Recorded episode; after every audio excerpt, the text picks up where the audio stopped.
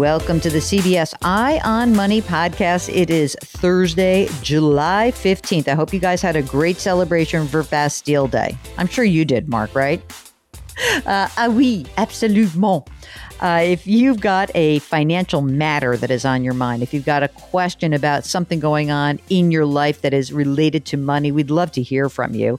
Our email address is askjill at jillonmoney.com. Our website is jillonmoney.com.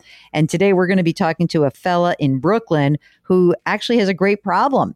He's got a bunch of new money coming in the door because he paid off some debt. He Wants to know what to do with that newfound money. We'll get to that in just a moment. This spring, if you'd rather spend time enjoying your lawn instead of trying to keep it alive, there's good news. TruGreen is the easiest and most affordable way to get a beautiful lawn. All you have to do is water and mow, and they'll do the rest weed control, fertilization, aeration, and even some things you might not even think of. They'll do all of it, while you can do literally anything else. With TruGreen, you can have your lawn looking as good as a putting green. That's not hyperbole. TruGreen is the official lawn care treatment provider of the PGA Tour. TruGreen offers a satisfaction guarantee, and they have a verified best price promise, which guarantees you the lowest price with no compromise on quality. You do you. Let TruGreen do your lawn care. Visit trugreen.com to get the best lawn at the best price with the best people guaranteed. Okay, it's time to talk to Alan in Brooklyn, New York. So, what's going on for you and what can we talk about today to help you out, get you on a different path? Sure. So I have a couple of questions just about I'm trying to kind of get some some ducks in order. I recently paid off a lot of student debt um, and now I'm in a position to save more, and I'm trying to figure out the best way to do that. So um, I have sort of an unusual situation. I'm 37, I'm married, my husband is 42. The weird thing is, um, he is actually a full time minister, he's, a full, he's full time clergy which is a quite specific situation, has a lot of implications for how we live. And wait a second, does it have it? does it have the, does it have my favorite implication, which is free housing? It does, almost yes. free. There's some taxes on it, but yes, it's basically oh. yeah. That's huge. I um I grew up with a friend of mine whose father is a rabbi, and I knew that that was like the sweetest thing that you could get housing. So, first of all, how much student loan debt did you pay off? So when I finished graduate school uh, in 2012, I had about $120,000 in debt from that, and then I also had about 30 from undergrad, and I just oh finished paying everything off like a year ago. How did you do it? Do you make a ton of money? I do it because I get to live in this house for free. So oh. I, I work in a nonprofit, which I was able to kind of have the type of career that I, I wanted to have, even with all this debt because of that. So I'm super thankful for that. Okay, that's great. So 150 grand gone. Hey, lesson to everyone, you can do it too. Just make sure that your spouse is a clergy person or you could live with your parents for a long time. I guess that would be free housing for many people. So what about now is going on for you guys? What's the kind of the the critical question that you're asking yourselves? Sure. So I'm trying to figure out, you know, what we want to be kind of putting money towards if we want to have like a savings goal. So for example, we live in this house, so I'm not I'm not trying to buy a house, right? So I'm, yeah. and most of my peers are either doing that or saving for it. So I've been trying to, you know, think, do I want to be putting money away towards buying a second house? My husband works on Sundays, obviously, so it's actually not very easy to have a weekend place. You don't really get to use it you know, do I want to buy an investment property? I don't really know if I want to get into that world. So I've just been starting to put money into a brokerage account. I started maxing out my 401k and my IRA and everything. I also actually, because of listening to your podcast, I talked to my employer about doing a Roth 401k option and they're going to add it. Um, Come on. That's so, all you had to do was ask. Exactly. Oh my God! So, so, the so just tell me about the the current four hundred one k. How much money is in there right now for you? So there's about eighty five in there right now. And now, are you putting away nineteen thousand five hundred or less than that? What's the what's your contribution to that? I'm putting out. I'm putting in the max. This year is my first total max year. So fantastic. Your husband, does he also have a retirement plan available through the church? Yeah, there's a couple things. So he has a 403b that he started to put a little bit into. Um, mm-hmm. It's something like I think there's about 35,000 in it right now. There's also a really awesome pension plan. I love this husband. He sounds so good looking with his free house and pension plan. Tell me a little bit about the pension. He presumably has to have a certain number of years in to to capture it. Is that right? Yeah, that's right. So um, there's actually a mandatory retirement age of 72, but he'll probably, you know, if he leaves before that, um, like if he retires at 65, let's say, mm-hmm. um, even if he didn't really get a different different role in the next couple of years and stayed where he was, we'd probably get about, I think, about 5k a month. Whoa! How much do you guys each make? So I earn about 125 plus usually a, a bonus at the end of the year. And he uh, is earning about 60 so we're just under 200k but you do have some tax liability in terms of the housing. Is that right? Do they in other words you get this house are you taxed on the economic value of that in other words are you jumping up in terms of paying taxes because of sort of the fringe benefit that's extended to him yeah our taxes are a little I'll say that the first year after we got married, I was a little surprised at what they were. But um, yeah, it's not too it's not too onerous. The tax is actually on a, an assessed rental value of the property, mm-hmm. and then incidentally, we got a great accountant who figured out you know how to make that work pretty well for us. So it's not too bad. It's just that it's not you know it's not scot free. So, so the the total taxable income is probably more like two twenty ish before you start making your contributions into retirement accounts. Is that's, that right? That's right. But our, you know, our AGI or something last year was like actually pretty modest. Because okay. Yeah, because you put that money off the top. That's yep, good. Yep. Okay. So I like the idea that you're going to actually, I mean, just knowing that, I like the idea that you're going to use the Roth um, going forward for your retirement. This episode is brought in part to you by Audible your go to destination for thrilling audio entertainment. Whether you're looking for a hair raising experience to enjoy while you're on the move or eager to dive into sinister and shocking tales, Audible has an exclusive collection of thrillers from best selling authors that will keep you on the edge of your seat. Like James Patterson's first audio only thriller, The Coldest Case. Experience stories like never before, where every chilling detail is brought to life by captivating sound design. Plus, as an Audible member, choose one title a month to make yours forever. And now, new members can try Audible free for 30 days. Just visit audible.com slash WonderyPod or text WonderyPod to 500, 500. That's audible.com slash WonderyPod or text WonderyPod to 500, 500. What about in the brokerage account? How much money have you accumulated in that? So in my in my own brokerage account, I just opened it again after starting mm-hmm. to listen to your podcast. I just opened one, and I'm putting like a thousand bucks a month into it. So right mm. now it's um it's a little over twelve. That's great. Yep. And then my husband has a brokerage account as well, um, which has about a hundred in it. You come in with a hundred grand in debt. He comes with a hundred grand in assets. I, I, mean, it's a nice balance sheet yeah, kind of very, equation. Very so symmetrical.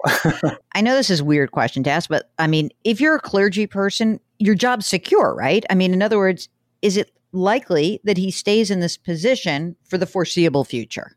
Yeah, I mean, he's essentially has tenure the way that it, it's sort of structured. Mm-hmm. So he can leave, you know, he can get a different job, but it's very, very unlikely that that happens for any reason other than like our own choice. Your choice. Okay.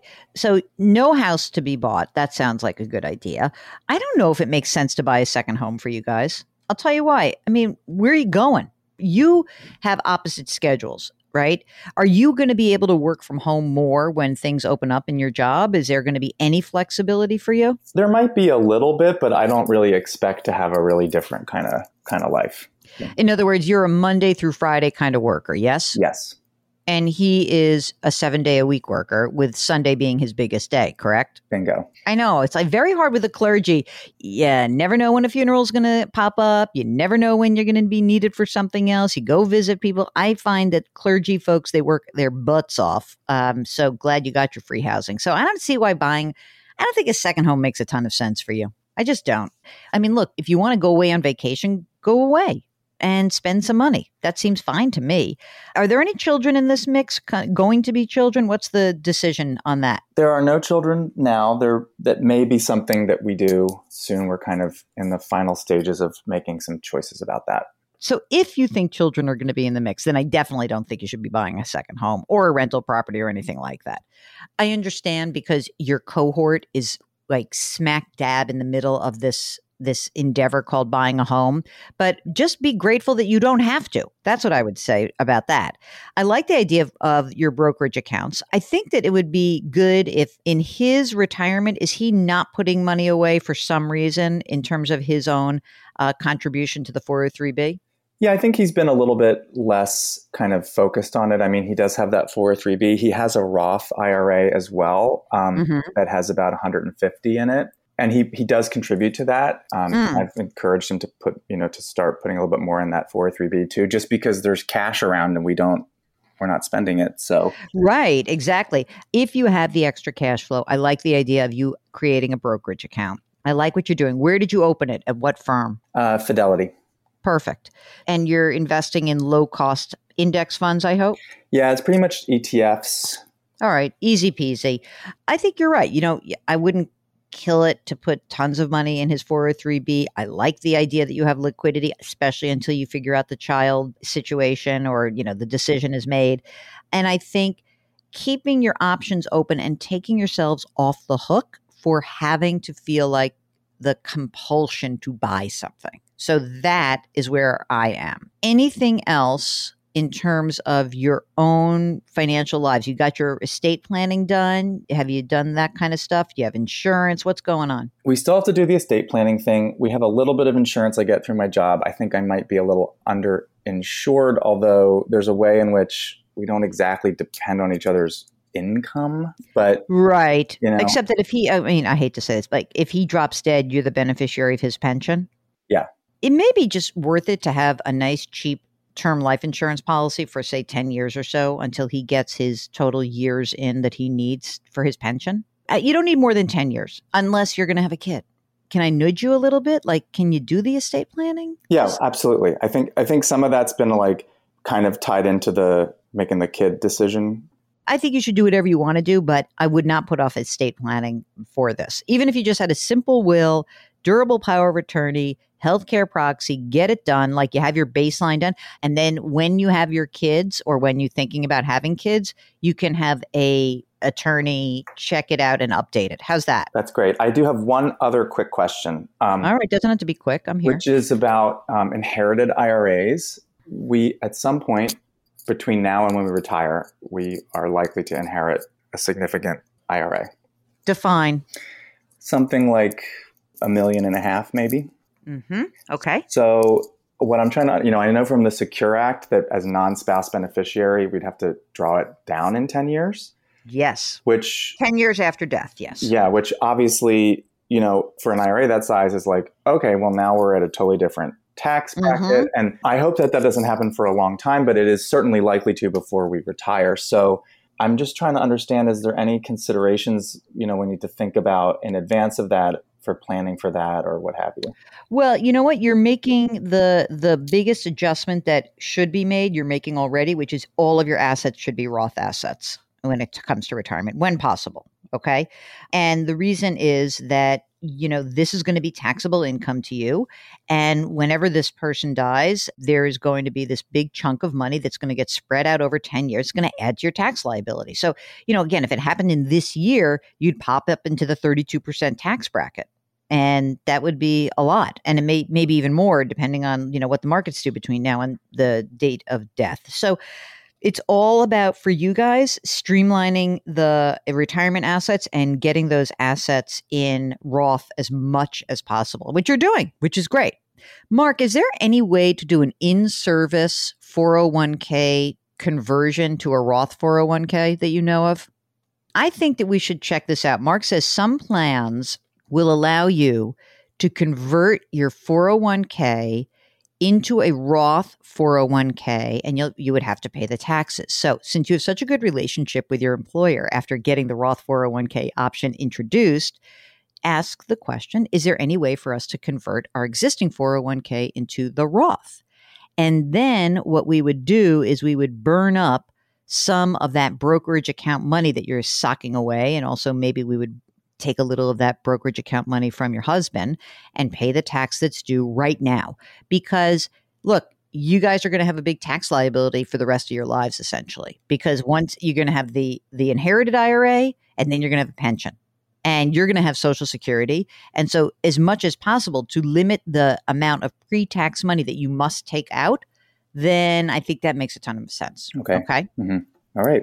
You good? Yes. Estate planning, pinky swear right now? Absolutely.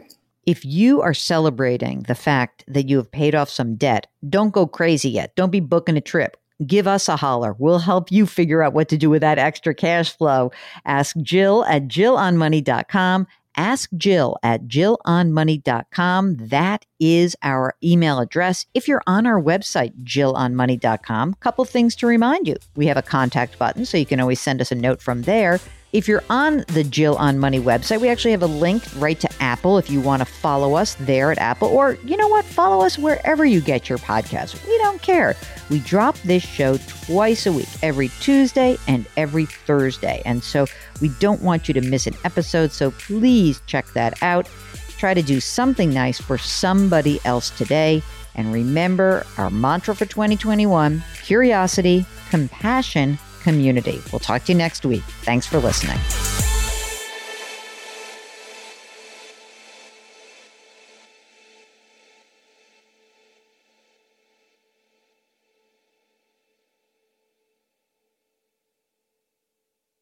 If you like Money Watch, you can listen early and ad-free right now by joining Wondery Plus in the Wondery app or on Apple Podcasts. Prime members can listen ad-free on Amazon Music. Before you go, tell us about yourself by filling out a short survey at wondery.com/survey.